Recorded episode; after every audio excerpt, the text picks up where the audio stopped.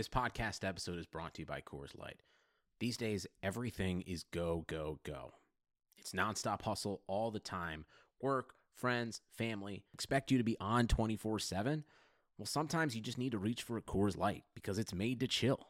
Coors Light is cold lagered, cold filtered, and cold packaged. It's as crisp and refreshing as the Colorado Rockies. It is literally made to chill. Coors Light is the one I choose when I need to unwind. So when you want to hit reset, reach for the beer that's made to chill. Get Coors Light in the new look delivered straight to your door with Drizly or Instacart. Celebrate responsibly. Coors Brewing Company, Golden, Colorado. The Starlight Lounge presents an evening with the Progressive Box. Old moon, yeah. That's Hugo tickling the ivories. He just saved by bundling home and auto with Progressive. Gonna finally buy a ring for that gal of yours, Hugo? Send her my condolences. Hi-oh! This next one's for you too. There's a burglar in my heart. Thank you. Progressive Casualty Insurance Company and affiliates. Discounts not available in all states or situations.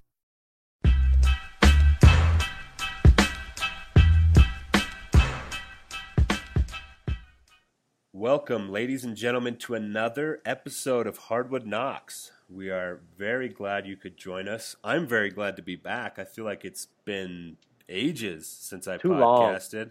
Dan and I were we were almost in tears talking about it before we started. I know Dan was. I still Um, have the Phoenix. And Speaking of Dan, he is here with me, Dan Favale. And today we're going to talk about, I'm sure this will come as a surprise to all of you, in the malaise during the All Star game and the trade deadline. We're going to talk about trade rumors.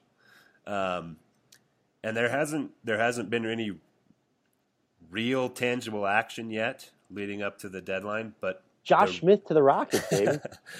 there's that one and there's Chalmers. So yes, we do have two real trades. But this year there are a ton Skydiving. This is amazing. Yeah, but you know what else is amazing? An iPhone 6S for just 49 bucks at Metro. Really? Imagine streaming all the way down with that amazing camera. I'm switching. That's smart. You know what else is smart? Parachutes. Switch to Metro and get an amazing iPhone 6s for only 49 bucks. Metro by T-Mobile. Phone offer requires port in of number not currently active on T-Mobile network or active on Metro in past 90 days. See store for details and terms and conditions. of rumors flying around, and sometimes that means nothing, and sometimes it means lots of trades. I personally love when there are lots of trades. Um, Likewise. part of me likes the off season more than. The other. Do you the remember regular last year?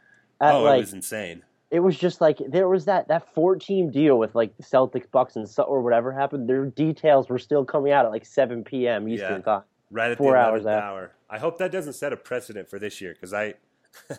that was a, almost too much. Like I would like them to to get a few more of these in a little bit earlier. Yeah, because uh, so I do like the trade deadline live blog, and that was like the most annoying part about it. Is like, you know, it wasn't until like five Eastern time we knew that Isaiah Thomas was going to be a Celtic. That was the I forgot about that. He was that one piece that like nobody could figure out What the hell's Boston going on? was getting back. Yeah. Now, Man, here's a good question, actually, before we jump into something. No, Do you fine. think it's going to be a dud at the trade deadline this year? I sort of lean in that direction because, like, teams really need to have incentives to make moves because expiring contracts aren't really worth anything this year because everyone's going to have cap space. But at the same time, if you have an expiring contract, why do you necessarily want to get rid of it? Because you could have even more cap space. But then on the flip side, if you have any sort of long term deals that were signed under the previous salary cap, like in the best terms I could put it, and I said this in our last podcast, Carmelo Anthony's max contract isn't going to look bad at all as the salary cap explodes. No, those are the guys that you kind of want to hang on to. Like Greg Monroe just signed a max deal, and he's not playing. Well, he, I mean, he individually has been fine. The team is not playing well with him, but it's Yeah. players like them who they're going to be bargain contracts under the, under the new cap. But I think I kind of lean towards maybe a slower day too, like you were saying, and for a lot of the same reasons. I don't think anybody really knows what player movement is going to be like in the new cap, and so I think they'll kind of walk cautiously right It'll- now, leading up to that. But I mean, I don't know. I think it'll be crazier after all the free agency dominoes have fallen. Teams will be a little bit more used to the situation. They also won't have that money necessarily won't have to worry about creating cap space for others, but it could end up being a little bit slow until 2017 because the cap is erupting again. Yeah. And I'm trying to remember because even though last year's trade deadline was chaotic toward the end, when's the last time we had like an in-season blockbuster deal? Was it was it Melo? That was 2011. I'm- Melo, um, yeah, and that was the same year as Deron Williams, right? Yeah, the Melo Deron Williams deals. I'm I trying think- to think of some something else like in season. I can't. When was Pau was like two years before that? Maybe like three years before that. No, he was more Yeah. than that. He was he might like, have been like 07. yeah, 07 or 08. Yeah, never mind. Yeah, so there really Um, hasn't been a lot of like NBA landscape shifting deals in the last few years. There could be, well, I don't even know if uh, who I'm going to start with is a guy who would have shifted the landscape a few years, years ago. ago? Yeah, but I don't know if he does anymore. In fact, I would probably say that he doesn't, and that's Dwight Howard. And his his name has been all over the rumor mill. We can't really attach him to many specific teams right now. There are a couple out there, but I'll just start with that. Does he does does he move the needle for somebody? Does he take them from like a good playoff team to an actual contender? The only situation that that would work is if you dated back to his Orlando Magic days, where if you're going to put him on a team that has four shooters around him, none of whom are really true ball dominators, because he's not going to be the guy that's going to transform your defense. If you have a bad defense, he's of course going to help, but his rim rim protection numbers are in steady decline. He doesn't seem like he moves as well anymore he's only really valuable on offense as that pick and roll finisher. He's scoring pretty efficiently in post ups this year, but they're just ugly and time consuming, and I don't trust them. He's also speeding toward free agency. I don't know why you would want, unless you're trying to create cap space, I don't know why you would want to take him on. It has to be a very specific situation for him to move the needle at this point in his career, especially with the way the NBA is trending. You want bigs who space the floor and pass, and Howard doesn't really do either. No, he doesn't. And the first thing I kind of want to key in on what you said was uh, his free agency. Even even if you trade for Dwight Howard and you get some kind of an assurance that he wants to re-sign with your team, how do you fully believe that? Uh, given his history, A la with- Lakers, yeah. with, yeah, with the Lakers, and now, I mean, he's been with Houston for a few years, but uh, there's already rumors um, that have come out this week where he's he's him or somebody in his camp is saying that he wouldn't mind being in Atlanta. So he's already grown sick of being in Houston. I don't I don't know if you can confidently acquire him and think he's going to be a piece of our team for for long term. The the one team that does make some sense to me though um, is the Miami Heat. That rumor does have some legs in my mind, but when you were talking about how it would need to be a team kind of like the Magic, it actually makes me hesitate a little bit with the Heat because they they really don't have a lot of shooting that they could surround No. him with. It helps that they have more spacing at the four with Chris Bosh than Houston has right now. But Dwyane Wade doesn't shoot threes. Dragic is having a terrible season. There's just everyone else around them isn't playing too well. Justice Winslow can't shoot yet. No. Uh, and, and also, in my mind, that trade doesn't necessarily make sense to me because what is Howard doing for you right now that Hassan Whiteside isn't? Is Yeah. this just about, like, Pat Riley saying, I pretty much just want to get rid of Josh McRoberts' deal so I can enter the summer with crystal clear books? It's weird. It's so to me, I think the only motivation for Miami um, is just not having to pay Hassan Whiteside. For some reason, they don't seem too inclined to do that, and I can we can get into the reasons for that, or we couldn't. They're they're pretty apparent. Um, but he just like you said, from a pure production standpoint, there there really isn't anything they're going to get from Howard this season that they're not getting from Whiteside. The, the only thing I could really think of is that the Heat actually want Howard, and now you have his bird rights, so you don't have to dip in to the salary cap to re-sign him. But his cap hit is going to be through the roof anyway until he signs his next deal. So unless you know that he's going to accept a discount, so you can sign him early and then move forward. But even that just doesn't make a ton of sense. The the one team I kind of thought about just because they're slumping, and I actually don't know if they would do this, is what if you took Wesley Matthews and Zaza and traded them for Dwight. It helps the Mavericks in a sense that you get rid of Matthews' deal. He hasn't been great, but he's hitting some threes, and he's you know they're putting him on some really tough wings every night, and he's holding his own after that Achilles injury. He would definitely help out the Rockets' porous defense in my mind. And then Zaza's been really good for Dallas. I feel like he could be the deal breaker. Like, no, we don't want Dwight. We got Zaza. Yeah. Honestly, he's yeah, he older, be. and he's going to be a free agent too. I don't mind that actually. I think uh, it's kind of crazy. Zaza Pachulia has become like the locker room stabilizer fixer guy. Um, we, we see what happened to the Bucks after he left. He's been a great presence for the Mavericks, um, and the Rockets.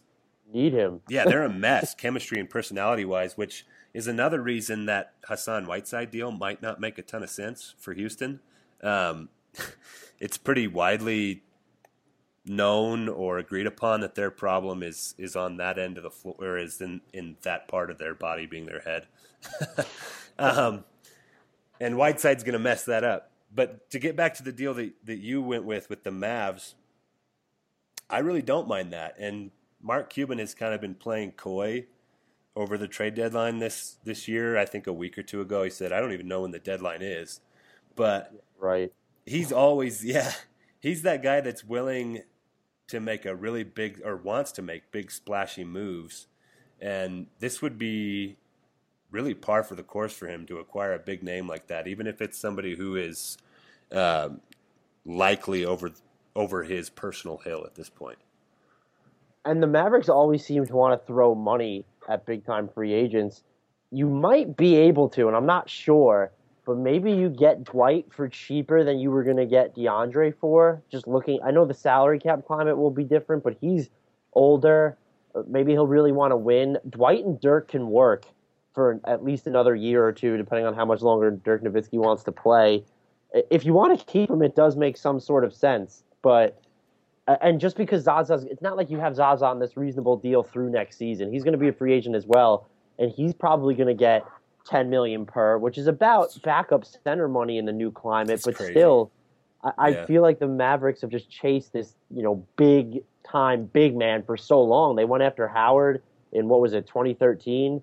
Uh, they went after DeAndre Jordan last summer. So I just I just had a thought while you were talking too.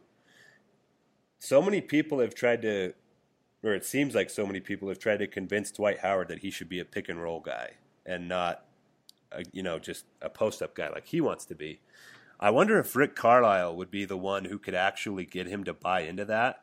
And now, and then I just started thinking about, man, Tyson Chandler was so good as the pick and roll guy for Dallas. Brandan Wright was so good in that role.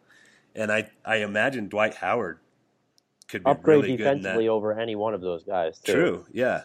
I the more you talk about that, the more I kind of like this this idea of Dwight Howard to the Mavericks. Let's call the their front office. Right. So uh, let's settle with that. If Dwight needs to go, it has to be to Dallas, probably. I don't mind that at all. I hadn't thought about that at all going in either. Um, Um, go ahead. Another. Well, I was going to segue. Did you have anything else left to say on? No? I was going to move on to the. You want him on the guy. Jazz? Is that what you were going to say? I- Favors no, and I, I Gobert don't for actually. Howard? Not a Um, chance. so another big man who's been generating not a ton of tangible speculation, but it seems like the Atlanta Hawks are sort of teetering on the brink of blowing up the roster because they can't recapture the 60 win anomaly from last year. And Al Horford has been among the names, him and Jeff Teague, and even Kyle Korver uh, have been among the names that could become expendable damage or collateral damage. It makes sense. I really like Horford, but he's going to be 30 soon. You have Paul Millsap, who's who's like the most versatile player in their Eastern Conference, in my opinion, outside of LeBron James, perhaps. And then you have Dennis Schroeder, who's ready to take the reins. Uh, if you can get picks and stuff for Horford and, and Teague and Korver, maybe you expedite your rebuild because Paul Millsap isn't terribly old and his game should age well. But Horford hasn't been linked to really any teams. The one the one thing I saw was that Celtics president Danny Ainge was excited about and put excited about in bunny quotes uh, the prospect of trading for him. That came from Chris Mannix uh, over at the Vertical slash CSN New England. I love Horford on the Celtics. I they, the Celtics are already the third best team in the Eastern Conference, and it's terrifying to think what they could do with Horford. But my first question for you if you're the Hawks, would you move Horford, who's going to be a free agent? And two, you know, where what would you move him for? Where do you want to see him go? Well, I think the uh, first of all, I agree with you. Um, it's I think it's logical that they're looking at possible trades for Horford, Teague, and Korver.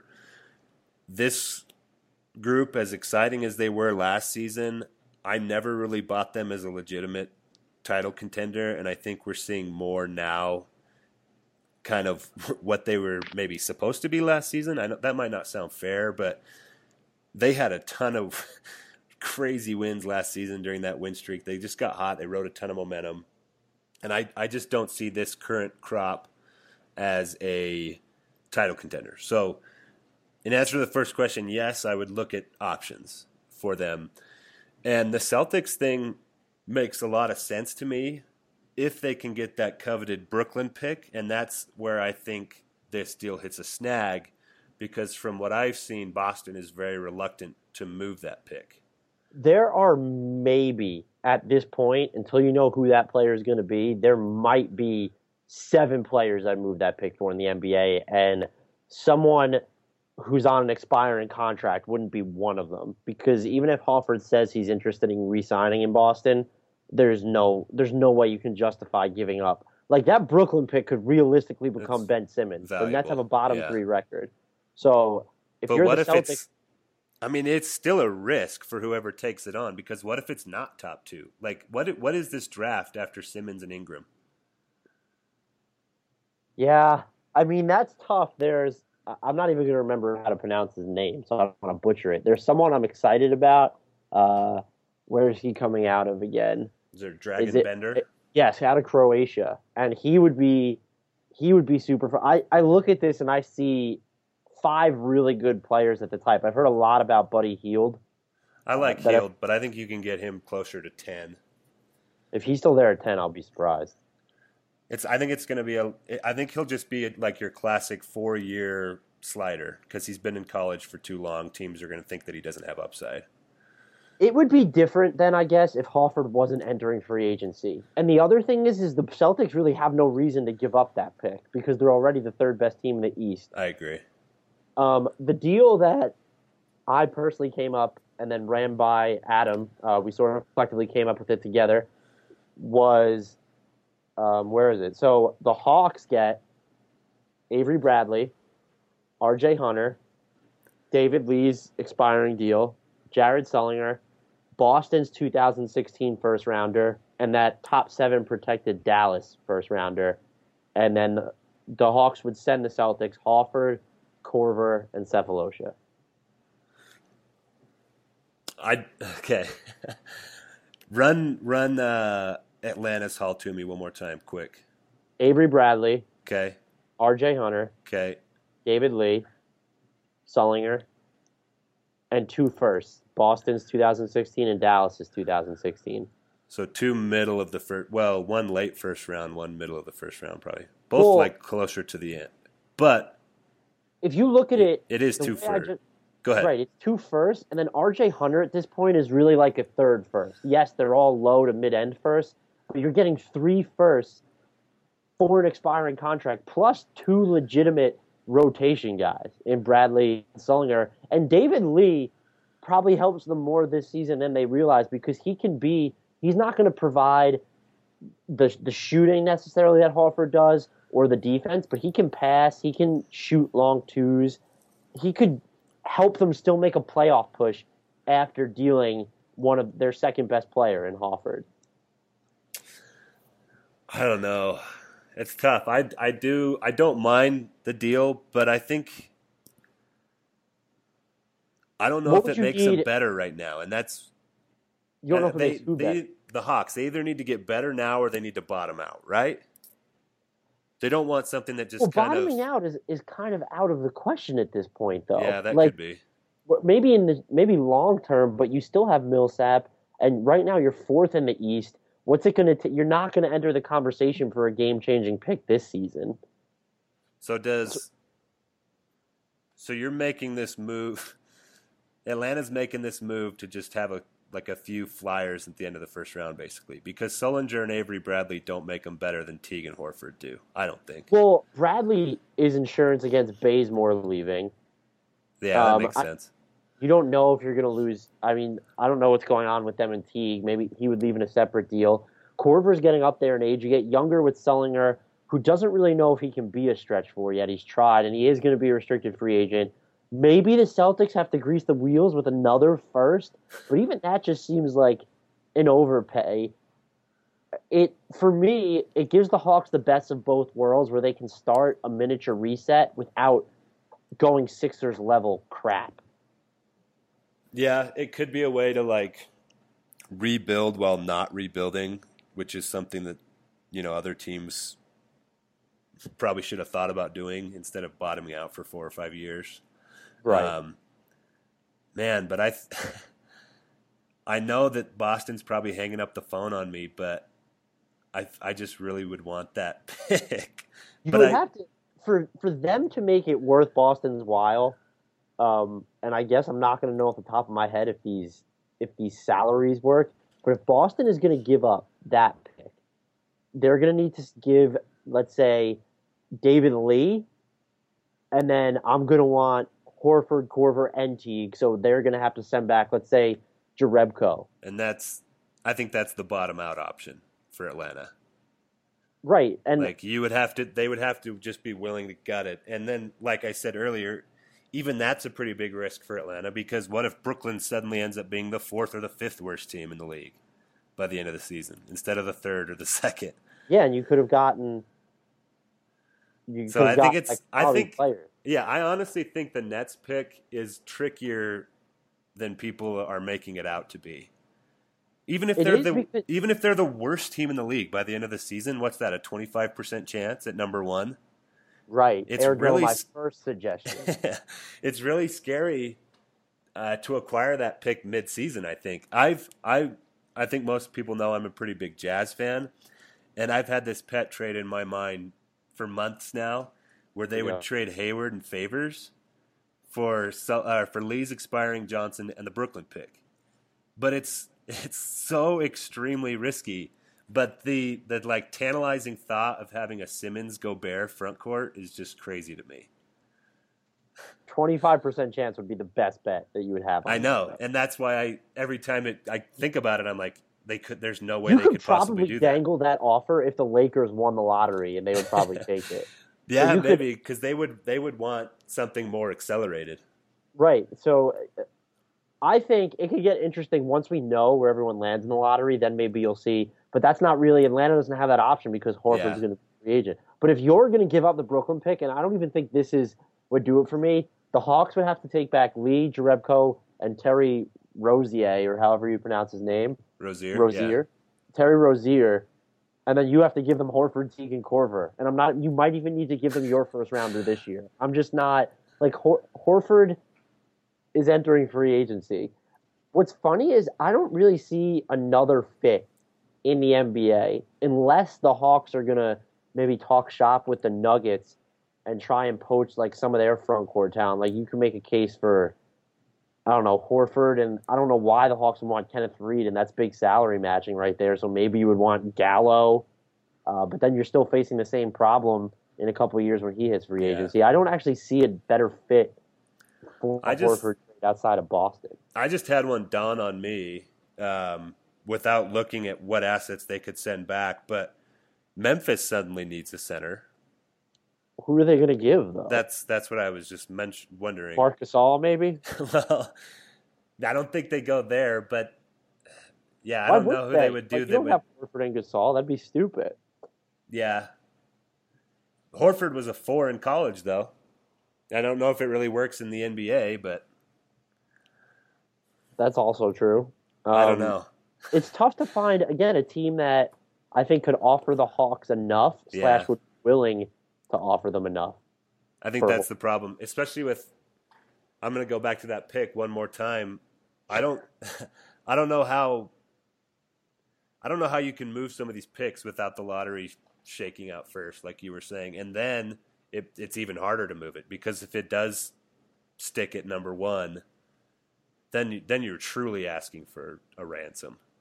Right. I, the Celtics, if they're going to move it, and I'm not convinced they will, just because look at how good they are already without touching this roster. Yeah, just add Simmons to that. or Ingram or, Or Ingram, Bender yeah. would work on that team.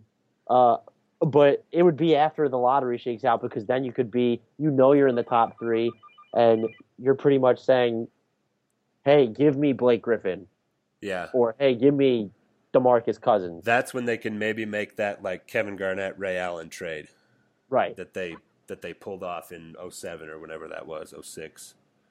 Um anyway, But speaking of Blake Griffin, yeah, maybe we should move on to him now. that was Um, a nice Burton segue. yeah. Blake Griffin suddenly available. Who who would have imagined this a year ago? That Blake Griffin would be and there's conflicting reports on this, but every other day you see something that says the Clippers are actively shopping Blake Griffin. The Clippers are not shopping Blake Griffin.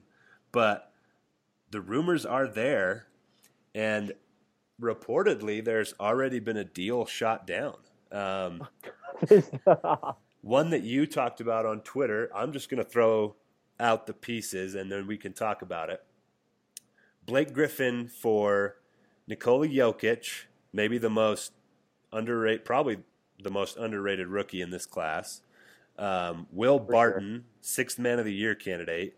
Danilo Gallinari, who is like the poster child for modern NBA offense. And then Kenneth Faried, who I don't really have a, a funny thing to say about. Um, the Nuggets reportedly turned that down. Do you think that was smart on their end? For sure. Absolutely. I'm not trading Jokic for pretty much anyone at this point. There are only just because of what he might turn into. Mm-hmm. You could justify doing that if he wasn't included. I don't like the idea of giving up Will Barton, but you do have enough, I guess, talent on the wings in Wilson Chandler when he comes back next season. We've seen Gallo be able to play some three. There's that, but I'm not. That's way too much That's a for huge Griffin haul. you have to look at Griffin in my mind. If you're not acquiring a star with more than a year left on his deal, like if Griffin isn't agreeing to waive his player option for 2017 free agency, you have to treat him as a quasi expiring contract because he might he's not going to play until about April this season after he heals and serves his suspension. And then he has a year and then he's a free agent. You can't mortgage your entire future on it. Yeah, you would have to have you would have to have some sort of intense sales pitch ready for Blake Griffin if you're going to give up that much. Um, Denver's a great place. I live close to Denver. I could maybe try to sell him on it, but it's certainly not New York or Los Angeles. Um, Not even Then- that. You're selling him on a rebuilding team. yeah, That's the other but issue. here's here's what you can maybe sell him on is weed. maybe that. The other thing is now you are officially the guy again. You've kind of had that mantle taken from you by Chris Paul and DeAndre Jordan in Los Angeles, and we've seen what you can do when Chris Paul is hurt. So It's going to be weird when Nikola Jokic ripped that title from his bare hands. Though. that could be. Um, I actually, I do not mind the framework of the deal, and I actually posted a picture of a trade machine idea on Twitter a few weeks ago with the exact same thing except for Nurkic instead of Jokic. Um, Adam does that get proud. you any closer? Right. I thought you were saying you liked it with Jokic in it, and I have a big problem with that. oh no, I don't. no. For the Nuggets, I like that because you need to. You have Lauvergne there still, and you have Jokic and you have Gallo. You can go if you get Well- Blake. Those are your four guys. I would. I think they would have to include Gallo to get Blake. Oh yeah, I forgot about that. But you. So I'm saying tho- those are your three guys. You have Lauvergne coming off the bench. You have Jokic at center. You still have Griffin Mudiay and Harris in the backcourt, which is a decent young backcourt. The only thing that's tough is I really like Will Barton for them, but I think he's a player you would sacrifice. I don't want. He's gonna. His career will get ruined in Los Angeles under Doc Rivers Yeah. or whatever. Um, I don't know why the Clippers do that because you don't really have a use for Nurkic. He would be the best backup center in the league, probably. You would need to find a third team that's willing to send like another piece to the Clippers. I don't. I honestly don't know what that piece is, but is it like? I actually think this deal I think the I think the Clippers win this in a landslide in the short term, honestly, because like you said, Nurkic is maybe the best backup center in the league on a rookie contract. Uh, if he works out, then you I mean you have to figure out something at the end of that deal. If not, you just let him walk. Will Barton starts at the three. They haven't had a competent fifth starter all season long. Um, Gallo starts at the four. Talk about a perfect complement to a Chris Paul, DeAndre Jordan pick and roll, and then you still have Paul and uh, Redick in the backcourt. Like I, I love that Clippers starting lineup if they were able to pull that off, which it doesn't look like they'll be able to. But I would wonder if you could again how much how many minutes is Nurkic going to get when you have DeAndre playing like thirty five to thirty seven? very few. What does Maybe- Nurkic shoot from the line? You Um, know? I, I I gotta don't look that up. Go ahead. Sorry, I interrupted you. Could you maybe send?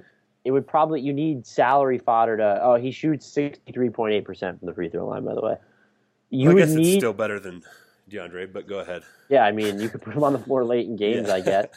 But maybe you could send Nurkic to Boston, and you could get them to send the Clippers Avery Bradley, like, and then the Celtics can take back Crawford or Stephenson along with Nurkic because the Celtics don't really have a long term five. I'm not convinced they're going to keep Sully after this season. They're not going to pay him up the wazoo, I don't think, unless they know that they can move him for whatever they sign him. You have Kelly Olynyk. He can play the four or the five. You throw Nurkic in the middle. He's a pretty good rim protector. Uh, he can score in the post. He's not a bad passer. That would be interesting. I don't know how high they are on Avery Bradley, but you have a ton of wings in Jae Crowder, Evan Turner, Marcus Smart can pretty much defend three positions. James Young might need to get some burn eventually.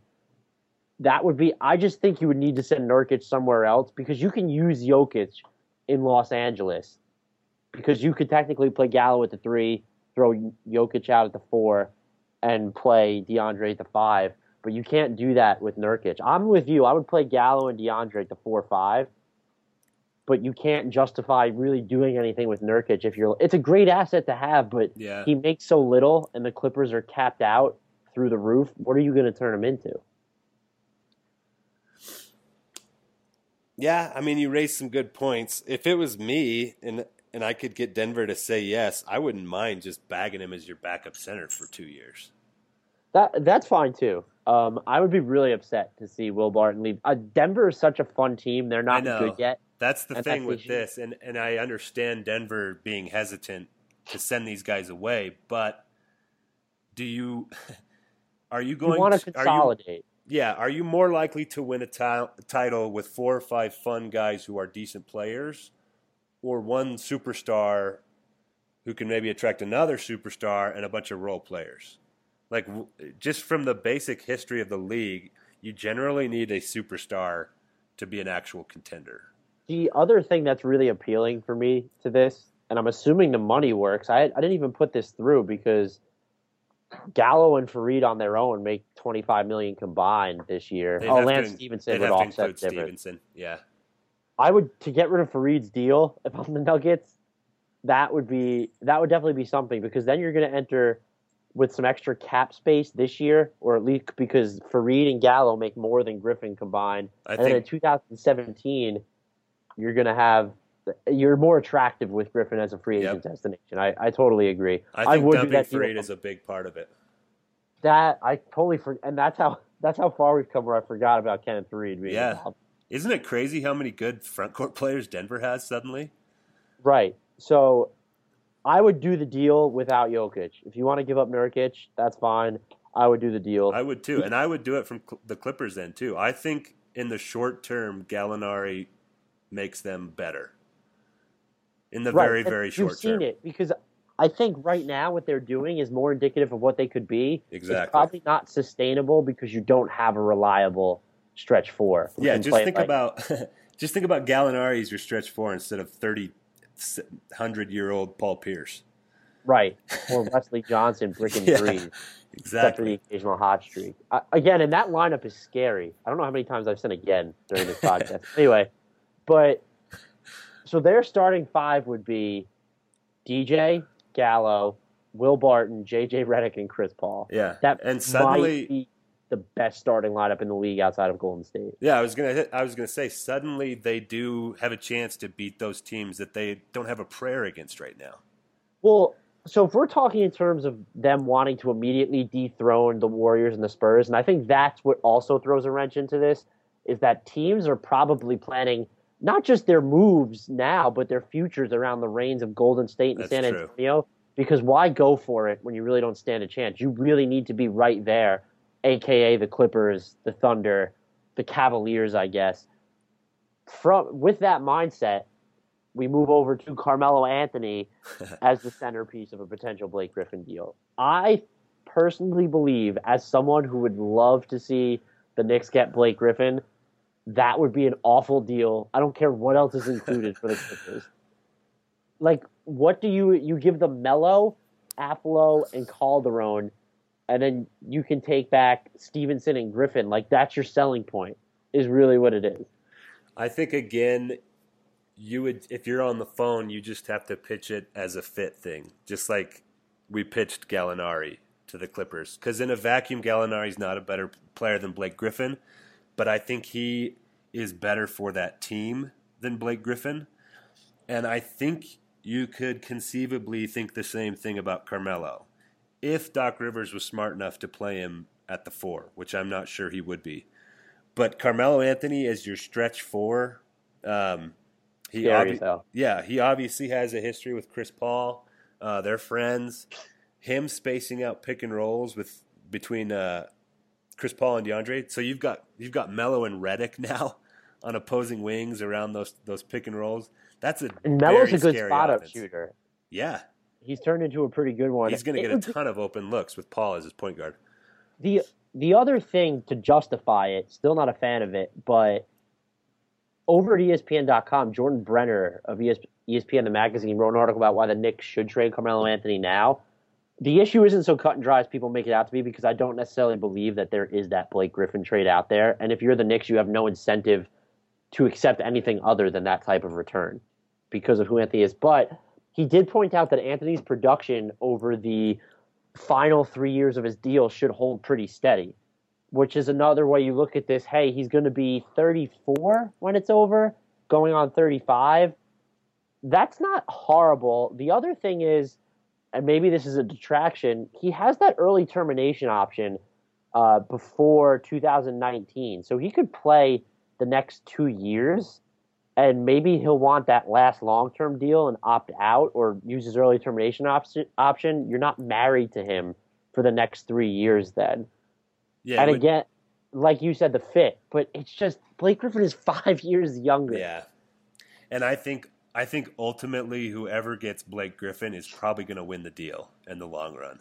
Like the Clippers could get a little bit better, a little bit better chemistry for a year or two, but I when Blake Griffin is healthy, he's 25, 10 and 5. And DeMarcus Cousins is probably the only other player in the league who can put up that kind of raw production. Um, he he's amazing and like I said earlier, when he played without Chris Paul last year, or maybe it was the year before, he was somehow even better. So I think in a year or two, whoever would get Blake Griffin would probably be very happy with what they had to give up. Um, but I think there are a couple of teams, and I think we named a couple, that could maybe make it worth the Clippers' while um, here in the short term. Boston, Denver, and maybe New York. You, you seem it's odd that you're more about the New York deal than I actually am. and it's you know what actually is, I- guess, a factor. What if Blake Griffin's one of my biggest knocks on him, aside from the defensive part of his game or lack thereof, he doesn't shoot a lot of threes. But the last two seasons, he has shot some, and he's done pretty well. He was forty percent last year, ten of twenty-five, six of seventeen this year who's to say that he doesn't eventually make that trip consistently beyond the arc? Because you look, almost forty percent. Uh, excuse me, almost forty-six percent of his shot attempts come between sixteen feet and the three-point line. You don't really want those shots to No. be taken, but he's right there. Yeah, if you can just get him to extend that range by a couple of feet, which is not inconceivable. His jump shot is wanna- ugly as crap, but it's it goes in. And like you said, he's been fairly effective even from three lately. Go ahead. Why wouldn't you try to turn him into that then if you're the Clippers instead of trading him? Just because you've seen I- that this is the model that works, wouldn't the preference be let's try him. and make him do this? Or is it, like you said, we need to win against the Warriors and the Spurs now, and we can't wait for Griffin to take another year to turn into Danilo, let's say? I think that's part of it. And I also think if they really are actively shopping him, as some reports have suggested, I think there would probably have to be something behind the scenes going on too. And we've Like wondered this, punching an assistant manager. which was not so behind the scenes. But we've wondered about the Clippers and their personalities clashing for a few years now, and maybe it's just coming to a head right now, and, and they want to get one out of from the under it. issues with DJ's free agency is he wanted Blake Griffin to assure himself or assure he wanted an assurance that Blake Griffin was going to be in Los Angeles in 2017. And Griffin even said, I think this was in an ESPN.com story. I think Shelburne and Tim McMahon did a phenomenal job on it, where Griffin just told him, "You do you," like pretty much. And maybe that's another thing. Do the Clippers think that Blake is out of here Yeah, after that could be. after next season. Maybe they thought they were never going to lose DeAndre, and it was Griffin who was the real flight risk. That could be. I never thought of that in terms of this conversation that we're having with Griffin now, but that would certainly be something LA would have to consider. Um, before we move on for him, I just from from him, I just want to mention real quickly how perfectly he would Griffin would fit in either Denver or New York next to Jokic or Porzingis. Right. Like both of those guys just seem like almost perfect complements to him. Uh, you, hey, Porzingis Griffin, sign me up for it. you have the defense behind him. Um, are the, I mean, what is the difference though from them defensively than DeAndre Jordan? If the the difference is offensively because they can shoot Yeah. and DJ can't, and I think they're both already smarter rim protectors than DeAndre Jordan. And And, they're- They're also both like 20 years old. all right, that too. uh, The other thing is Porzingis can defend point guards, and DeAndre can't. I think I think both Jokic and Porzingis have more defensive versatility than Jordan had at, at their age. Right, and Jokic is going to get there because he was overweight when he first went to the Nuggets, and he slimmed down quite a bit. Yeah, I think both there. of those guys are incredibly versatile. I, The I just Nuggets have the more attractive package to offer, in my mind, by far. Definitely. It allows the Clippers to balance now with later. And if you're a responsible president, like we have to assume Doc Rivers is at least trying to be, doesn't that have to be at the forefront of your mind later as well? Because even if he doesn't want to coach, is he's just in this until he's done and then he wants to leave? Because this isn't a guy who's going to make necessarily the best decisions for your franchise. He's going to go all for it now, and when his window expires, he's going to walk away and leave you in shambles. yeah, and I think we would like to maybe think that about Doc, but I think we've had plenty of examples over the course of the history of the NBA that would suggest that team presidents don't always have a team's No, future yeah. in mind. Um, Anyway, we- yeah, we've hashed Blake Griffin out plenty. Um, what about the Orlando? Rubio? Okay. oh yeah, Orlando. Which one do you want to do? We can do Orlando or Rubio. It's up to you. Let's go Orlando. They have more pieces to work with. So they have apparently, and this is just another report, and you know who knows where this stuff is coming from at this time of the year, but Ola, Victor Oladipo and Tobias Harris might be available, which is a little surprising to me. What about you? It's not surprising given what the Magic have become. Uh, Skiles brought Oladipo off the bench for like 20 games. He was trying like that. Payton and Oladipo don't necessarily work together in the back court. Tobias Harris really needs to see more time at the four, but you have so many wings. You, you have Hezonja, you have Fournier, who's going to be a restricted free agent. Uh, What do you do with with all that talent? And they want to win now. That's presumably why they hired Skiles. He's not a guy known for developing these young guys. He was probably issued the edict of win as much as possible now, get us to the playoffs. And if they're looking to consolidate in in terms of a star, Harris's deal isn't going to look bad by any means under the next salary cap boom. And Victor Oladipo doesn't even enter restricted free agency until 2017, and seldom does someone who is or who looked like a borderline star last season. Seldom does he become available before his rookie a scale contract is up. That's a really big opportunity for some team. See, that's that's why I'm a little confused more about the Oladipo being available because I I know that him and Payton don't work well together. In fact, they're terrible together. Um, and we can look up their two man net rating or whatever, but like you said, he's still on his rookie contract, and he still, to me, looks like he has star potential. And if I was faced, like those two don't work together. If I was faced with the choice, pick one or the other, I I would want to keep Oladipo. Between Payton and Oladipo, Yeah, I'd agree with you. Payton is more of a pure passer. but I guess you don't really.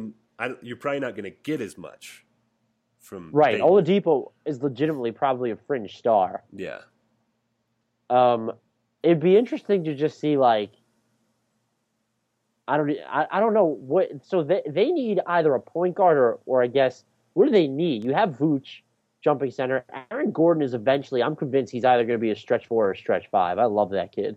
I'm I'm convinced he's someone tweeted the other night he better win this dunk contest because he sucks at everything else.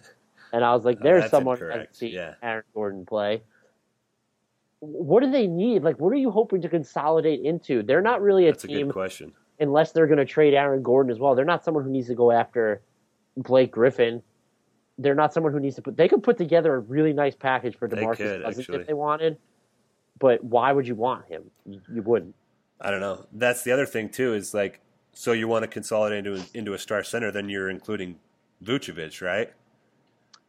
Or if you Right. or That's if you want to get a star power forward, then you you're including Aaron Gordon. So I don't I don't really know what specifically they'd be after right now. There's no. There's no like up and coming star shooting guard. Maybe, maybe they're planning on making a run at DeRozan this summer, so they view Oladipo as expendable. Yeah, But they, I just don't get see. me too excited. No. they went hard after Millsap last summer. He would have been a good fit for them. Maybe Yeah. you try and put together a package for Kevin Love. Then you have a stretch four. Yeah. I- Here's I- the I thing don't- that's about that's weird about the Magic conversation to me. I don't I don't know why, but um, all these stars were mentioning that they could go after. It just doesn't really feel right in Orlando to me for some reason. Like Kevin Love and Elfrid Payton and and Mario Hezonja, like that's just kind of a weird core. If you're giving up Oladipo and Harris, you're sold on Hezonja and Fournier, right? That's why you're doing this. I would this. think so. Yeah. And maybe that's why you're just trying to go for the extra piece. But who, who is that extra piece? I don't know. It seems like we're kind of lost on the Magic. Maybe you go Gallo, but that's too much for Gallo. Yeah, I think so too. I I think they would have to be. They've got to be thinking star, if they if they're putting possibly their two best young players on the market. Right. Would the could the Celtics work out as a trade partner? But again, who do you want? The Celtics don't have a star. So I think yeah, if you swap with the Celtics, you're you're basically throwing role players for role players. you know what? You go Oladipo. This probably won't work financially. I'd have to look at the. If you go Oladipo, Harris for Jimmy Butler, done. Blow it up. Uh, I don't know I'd like that from the. Yeah, that's not enough for Chicago, right?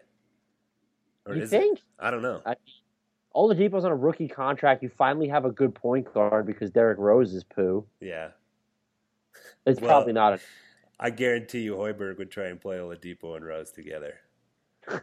well, it'd be a little bit more versatile than some of the other lineups he's dealing with right now. Yeah, maybe. I don't know if anything is versatile with Derrick Rose out there, but that's a that's a different conversation. I'm just trying to think of the star that they could go after, and it's not. Maybe would Phoenix be willing to try and get like Eric Bledsoe for Harrison Oladipo? Would be super interesting. But how much faith do you have in then, Bledsoe's yeah, that's what I was going to say. If you're Orlando, you're really rolling the dice with that. These are quality ideas that we have to shoot down because none of them make any sense. yeah, and this is, I'm sure, to some extent, what's going on in front offices. Just having to throw out whatever crap they can think of and whatever sticks. Maybe that's what they pursue. Speaking of crap that has stuff, Ricky Rubio is apparently oh. available Oh, for the Timberwolves. Um, he So has never shot even 39% from the field. I just want to I want to start off with this. Over his he's in his 5th year, he's never shot even 39% from the field. He's in the first year of a 4-year, 55 million dollar extension. We've seen point guards who can't shoot very well th- thrive at points in today's NBA, but who is taking on his contract? It makes sense that the Timberwolves would want to move him, get LaVine more touches. You could finally iron out a role for him as the primary floor general. Also, help Andrew Wiggins become that point forward a little bit more because he's not there yet. And for the love of God, as an aside, stop using Andrew Wiggins at shooting guard. Yeah, I think Minnesota needs to. I think it's time to move on from Rubio. Um, Where? yeah, that's the question. him and Elfrid Payton would be fun together. oh yeah, very fun. Elfrid Payton can actually kind of shoot now. So Yeah, I, I saw his numbers the other day. I, I still don't believe them. I'd like to see what they are a year from now, but Yeah, I wouldn't. I wouldn't put too much stock into that either.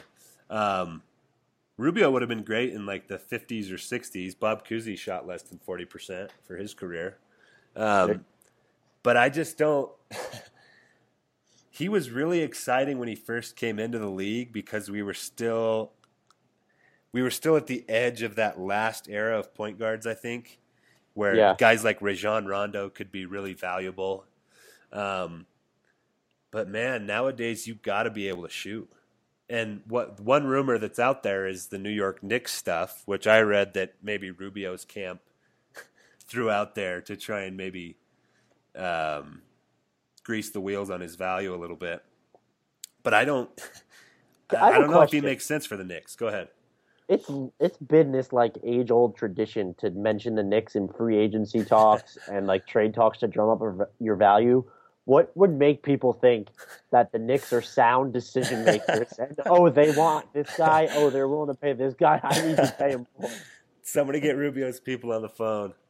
Was it the Isiah Thomas era? Is that what did it? I have no idea. That is kind of weird. I never thought of that. Scared that the Knicks are going to be stupid enough to do that Could and be. like ruin chance. yeah. if we're talking destinations for Rubio, maybe again, and this doesn't help them out much, but it gives them the best playmaker they've had in recent memory. Maybe the Bucks. But think about how poorly Michael Carter Williams has fit there for the same reason. He can't finish around the rim. Can Rubio? Rubio at least kind of finishes. Is a better passer. I was about He's to say a better passer for sure. I don't know about finishing around the rim though. He is certainly a better passer. But Milwaukee's problem all season is that they Spacing. yeah, they have one guy who consistently plays who can shoot, and that's Khris Middleton. And they Um, won't let Jabari Parker take threes. This this is a different conversation. But That's my dumb. goodness, yeah. yeah. Don't let's not even talk. They play him at small forward a little bit sometimes. Rubio is fifty 50, percent from zero to three average. feet. Yeah, Do you see what he is from three to ten? This is amazing. Let's just go through these. 26 from 3 to 10, 20% from 10 to 16, 38 from 16 feet to the 3, which isn't terrible, and then 29% from 3. Those are really bad. he's not. He's not going anywhere at the deadline. No, I don't I don't know how they could move him. I- I think he can at least still be somewhat of an offensive plus, and you can get by with him on defense. I don't think he'll necessarily slow Minnesota's rebuild as much as Pekovic's contract per se. But where are you moving him? I'm I'm looking at the list of teams right now. I can't come with a single one that really might be like a really good fit. Uh, Is Indiana willing to acquire him for crud? Like, are you willing to just take Flotsam for him? And then maybe the Pacers, they've been able to carve out some spacing with their weird lineups. But then you have Monta Right. Ellis and Ricky Rubio on the Yeah. same team, and that's a I disaster. I was going to say a big part of that is George Hill being able to shoot. Exactly. So I can't. Can you name a team that you think would trade? I don't, and I, I or I can't, and that's why I think I agree with you. I don't think he's getting moved at the deadline, and I don't think that Minnesota's should be too upset over that because how old is he now? Like twenty five. Yeah, he's, and he's twenty five, so he's still. I mean, there's still conceivable ways that you can make him work with the Wolves if Andrew Wiggins can figure out how to shoot. his um, last healthy season too, 2013, 2014, he shot 33 percent from deep, which is at least passable. Yeah, I mean, that's he's at least like now. you have to That's at least a defender has to acknowledge the fact that you're out there, which is more than they have to do for him now. for sure. But no, I don't think he's getting moved. Good. So that would mean it's time to move on. Who else we got? um, I guess Teague. We didn't really talk about yeah, we him. didn't talk Teague. The Jazz, and it's over. Where else is he going? Burks and Burke for Teague. Do it. Book it. I don't I don't mind Burke and Burke's fatigue. The more I think about it, the more I realize that Utah probably needs to move on from Alec Burks. I What if go ahead. the, the Jazz have two low end first, don't they? Like really low end first. They have OKC's first this year, so it'll be low end, and then they have their own first, which will be mid to low. When's the do they have the Warriors first next year? Oh, they do have another Warriors first. I don't know if that's this year or next year. Let me look it up. Hold on. Must be this year because the Warriors picked this past year. They got Looney. I'm almost there. Um, so Utah has they have a 2017 first rounder from Golden State. Oh, okay. So, all right, ready? Go with me on this. Okay. Um, Golden State's first, Burke, Burks, and maybe OKC's first for Teague and Korver. I would probably do that. They have enough I don't know. they have enough young talent. You, I, I was about to say Utah seems to not want to trade first round picks, but Well, I think that was the previous regime. I think the general manager now, Dennis Lindsay, who's been there for like two or three years, he came from San Antonio, and I think maybe Indiana or something before that. But he always talks about like asset accumulation and how that's important to accumulate assets because then you can turn them into something else down the road.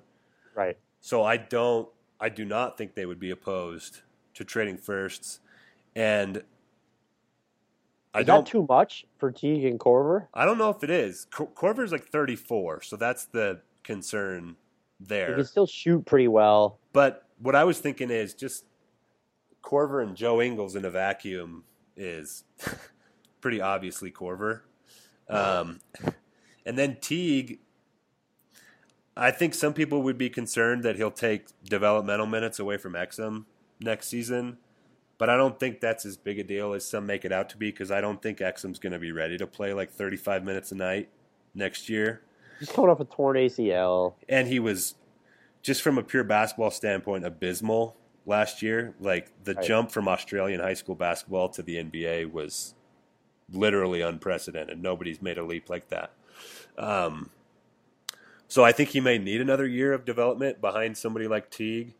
Um, man, just like looking at all those moving parts, I really like it for Utah. I try and try and sell me on why the Hawks would do it. Why wouldn't they do it? Two first, Teague, a flyer, uh, two first, Burks, who is somewhat of an insurance against Bazemore leaving, but he can be a playmaker for you too behind Schroeder. You take a flyer on Burke, who doesn't have to be paid Maybe again I'm just- until 2017. I might be just too low on Burke. Maybe that's Get your why. head out of bed at Udros. maybe that's why I'm hesitant. But uh, you think two late firsts pushes it enough? If I guess it's something the Hawks do if they're gonna actually like Horford's leaving and they don't think he's coming back or they're gonna trade him. Yeah, I can see how it makes sense for both sides. I, I'd do that one too. We've come up with like what three or four that we'd actually do here. We should totally be GMs and just I know. teams around. Um, we- there's maybe. Go ahead. I don't go ahead. I was gonna say, unless you had anything else on Teague, No. there was a Teague for Oladipo rumor that just didn't make Don't. any sense to me. Okay, I'm glad we're on That the makes same sense page there. zero sense for anybody involved. Yeah, I, I, that was very strange. What about Greg Monroe already being available? Or That doesn't surpri- that doesn't surprise me just because the Bucks' defense has torpedoed and they're when I last checked, which was weeks ago, they were statistically better with him on the floor, but that's just him playing with the starters. He's really had to change the way they just defend in general.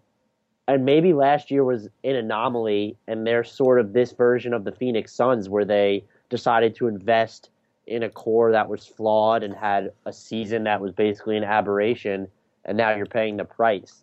Don't know who you get for him though, because he's Yeah, another guy.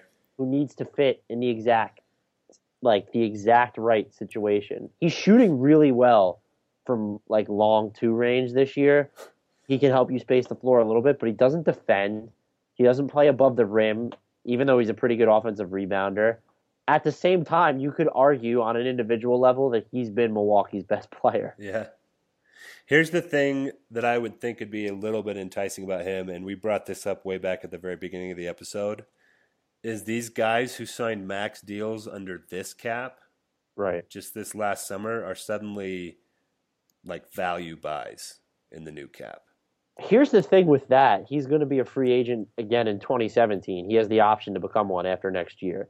So was it, You're he just had a two year and then and then an option at the end? two plus one, yeah. Oh, okay. Well, that's not quite as valuable then. which makes it tough tougher to trade him. It helps, I guess, the Bucks, or makes it more likely that they would hold on to him to be like, "Hey, let's see if we can make this Figure work. If out, not, yeah. we can let him go in a year, pretty much, because he's definitely opting out. That's a foregone conclusion. Here's something that you brought up to me like a week ago or something, and the sample size is super low on this, but the Bucks, like four main guys, which was Michael Carter Williams, Middleton, um, Antetokounmpo, and Parker, with Monroe is minus six point one per hundred possessions. I think I just looked it up like a couple hours ago. Um, and then if you just swap out Monroe with Henson, again, it was Dan who came up with this, so don't give me credit. Um, sample size is really small, but it's like plus 30. right? It's, Henson rid- instead it's ridiculous. And they, It deserves more court time. yeah, for sure. And they just paid Henson a ton of money too. Forty-four million, which isn't a ton, but it's like, why are I mean, you not playing him? Yeah, eight figures. You usually think like this guy should be on the court a little bit. A lot of especially it. when he's, yeah, especially when he's, you know, clearly productive with the right players. it's it's ironic or bizarre, whatever you want to call it, that the lineup that you just named works at all. Just because it's still terrible floor spacing, and you could argue Well- it should be worse offensively because Henson? Henson isn't polished. Yeah, but Well, it's better offensively. Yeah, and that actually doesn't surprise me that much because Pick and rolls. yeah, pick and rolls, modern NBA. If you have an athletic center who can run a good hard cut to the rim out of a pick and roll, it really opens stuff up because you do not want to give up an open dunk to a seven footer, and so all of a sudden, even if Middleton, Antetokounmpo, and Parker only have like six extra inches of space when they get the ball kicked out to, out to them, it's worth it. Um, Uh-huh. Henson is just he is more of a modern NBA center than Monroe is, in my opinion. I think you either have to be trending kind of towards a stretch five or you have to be the pick and roll rim protecting type, like a like Tyson Chandler was two years ago, or like DeAndre Jordan is now. Or Dwight Howard in 2009. Yeah, or Dwight Howard if he goes to the Mavericks. I kind of want that to happen now. I know. I, I that. was completely off my radar, and I love it. Um, Monroe should leave Milwaukee. I, I don't know where you send him. Would Charlotte, instead of wanting to roll with the older Al Jefferson after this year, would they maybe build a package around him? here's the thing around Jefferson's is, expiring yeah, deal? is Jefferson expiring? Yeah. That does that makes more sense then. But Charlotte has played generally better when when Jefferson doesn't play. When he doesn't play? Yeah, when he doesn't play, aren't they a little bit more modern, a little faster? I, I feel like they play better with Cody Zeller, and maybe it's just something that I'm pulling out of thin air. The other thing would be I don't want to see anyone take minutes away now from Frank the Tank because he could be that stretch I five. kind of yeah, I want I want to see what he can do too. The Hornets, though, are worse offensively and defensively with Al Horford on the court this season, so you're right. Without Jefferson, Yeah, what did I say? Horford. We had Oh, Horford God. on the brain. It's fine.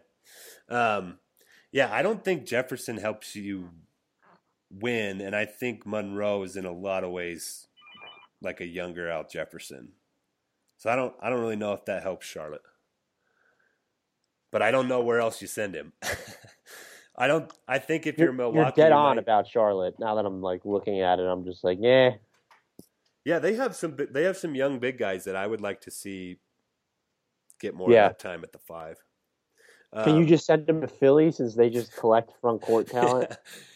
At one point, they should trot out Monroe, Saric, Embiid, Okafor, and, and Noel. Saric can play the one, right? oh, of course. Yeah. I think I think if I'm Milwaukee, I just kind of bite the bullet and hope that they can figure out how to make Monroe work. You at least give it another. You need year. to surround him with shooters. Yeah, But again, he's not going to help you pick and roll wise. He's going to go the post up style. I think just in we we're starting to trend into a more general Milwaukee conversation, but I agree that they need more shooting, and I think they can get some of that in house. I don't I don't care if Jabari Parker can only shoot like thirty percent from three this season. You got to let him start Fly, shooting them. Yeah, fly. Monroe could work in Boston because they have so they have more perimeter defensive talent than the Bucks. You could put him at center That's and true. feasibly, if you get to keep Evan Turner, Jae Crowder, Avery Bradley, Marcus Smart, you have enough to make up for him being behind you. Who would who would Boston send back? Zach Lowe, I think, suggested this. David Lee helped the money match. Yeah, You send Jared Sullinger, and do you, maybe you need one of those A like pick? a late first, Yeah. uh, Dallas's first or Boston's first. that's interesting. Actually, I don't It's- even know if you need the first. It depends upon. I'm trying to stop myself from saying again. It's getting ridiculous, but Greg Monroe is going to be a free agent in 2017.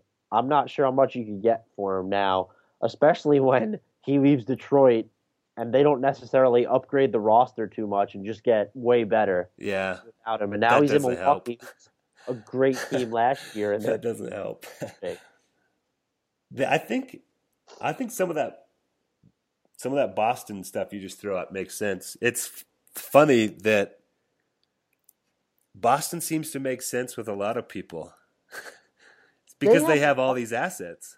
right. And they have a roster that seemingly could welcome in any sort of Yeah, player. and they have they can lose pieces at any position too. Pretty, Pretty much. much, except for maybe point guard. Yeah, Isaiah Thomas is way too valuable. yeah. Well, we I mean, up. even they don't even really have anything behind him. Marcus Smart is kind of a point guard, but defensive bulldog though. that's true. Watching him defend is fun as hell. Anyway, um, it? what's that?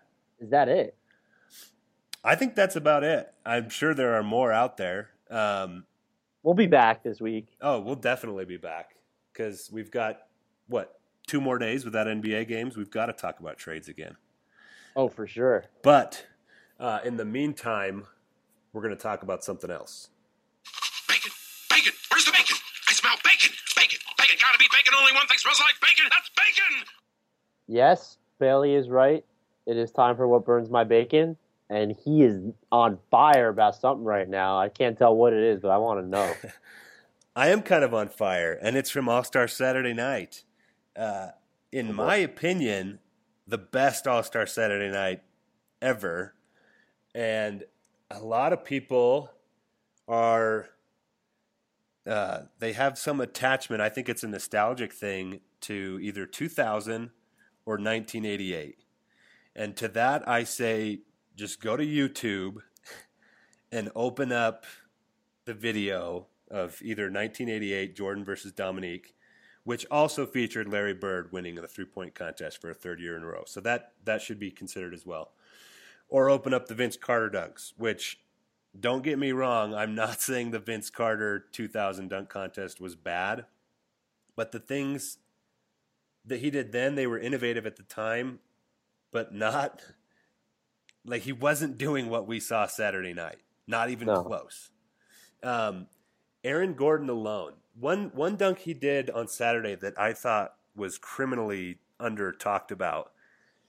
He so the one that everybody talked about was he jumped over the mascot's head and put the ball under both legs, and rightfully so, because that was maybe the craziest dunk I've ever seen.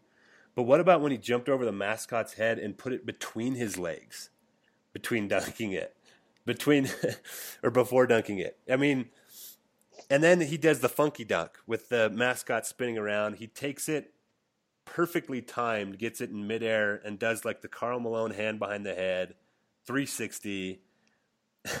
then on top of that, you've got Zach LaVine going from the free throw line three times. Once off of like a bounce oop from Andre Miller, which nobody's ever done. Once uh, with it was a windmill, right? He did a windmill on one of them, right? Which Yep. we've seen in like other dunk contests, but not in the NBA dunk contest. And then he goes between the legs from the free throw line.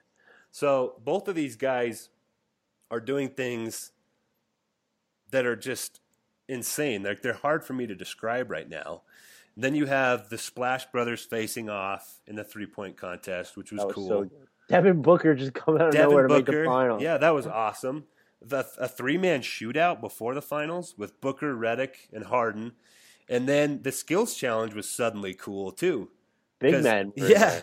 I thought the big men thing might fall flat on its face, but leave it to Karl Anthony Towns to save the thing and win it. Um, I think all things considered, it was the best All Star Saturday night the NBA's ever done.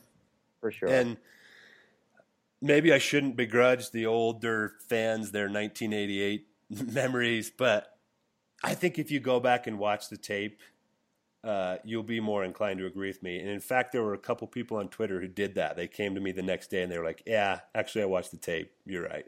So I would just encourage if you're still holding on to the memories of 2000 Vince Carter or 1988 Michael Jordan, those were incredible. Just because this one was better doesn't mean they're not incredible, but this one was better. have absolutely nothing to add to that. That was just spectacular. Burns my bacon. It was the best All Star Saturday night ever, best dunk contest ever, hands down. That was just it.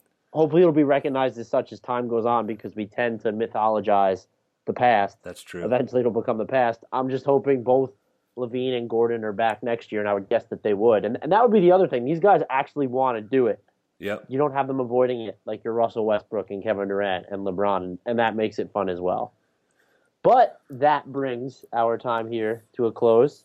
If you would like to talk to us about All Star Saturday night or any of the trade rumors that are swirling about the NBA stratosphere at the moment, you can get at us on Twitter. Andy is at Andrew D. Bailey, spelt like it sounds. I am at Dan Favale, F A V A L E. You can get at Adam at Fromal09. That's F R O M A L 09. You can hit all of us at the official Hardwood Knocks Twitter account. That's all from us. Until next time. Shout out Bino Udry and Trey Burke. The iPhone 10R is here at T Mobile, and there's a whole lot to love, like those perfect portrait mode selfies you're going to share, Nice. and how emojis now turn every FaceTime with the kids into fun time. In fact, the only thing you'll love more than your iPhone 10R is getting it included in the price when you get an unlimited plan. That's right, get both unlimited and iPhone 10R included for just 40 bucks a month. Sure, you can get unlimited somewhere else. But for the same price at T-Mobile, you get unlimited and iPhone 10R. Join today and get iPhone 10R included with your unlimited plan for just 40 bucks a line for four new lines. Call 1-800-T-Mobile or visit a store today. $30 for essentials plus $10 for iPhone 10R with auto pay and qualifying trade-ins via 36 bill credits. Customers may notice lower speeds and further reduction if using more than 50 gigs per month. Video at 480p for well-qualified buyers plus taxes and fees. Contact us before canceling or remaining balances due. Qualifying service and finance agreements required. Zero down plus 2084 per month for 36 months. Full price $749.99, 0% APR. The iPhone 10R is here at T-Mobile, and there's a whole lot to love, like those perfect portrait mode selfies you're going to share, Nice. and how emojis now turn every FaceTime with the kids into fun time. In fact, the only thing you'll love more than your iPhone 10R is getting it included in the price when you get an unlimited plan. That's right, get both unlimited and iPhone 10R included for just 40 bucks a month. Sure, you can get unlimited somewhere else. But for the same price at T-Mobile, you get unlimited and iPhone 10R. Join today and get iPhone 10R included with your unlimited plan for just 40 bucks a line for four new lines. Call 1-800-T-Mobile or visit a store today. $30 for Essentials plus $10 for iPhone 10R with auto pay and qualifying trade-ins via 36 bill credits. Customers may notice lower speeds and further reduction if using more than 50 gigs per month. Video at 480p for well-qualified buyers plus taxes and fees. Contact us before canceling or remaining balances due. Qualifying service and finance agreements required. Zero down plus 2084 per month for 36 months. Full price 749.99. 0% APR. Sugar Ray Leonard, Roberto Duran, Marvelous Marvin Hagler, and Thomas Hearns. Legends, whose four way rivalry defined one of the greatest eras in boxing history. Relive their decade of dominance in the new Showtime sports documentary, The Kings, a four part series premiering Sunday, June 6th, only on Showtime.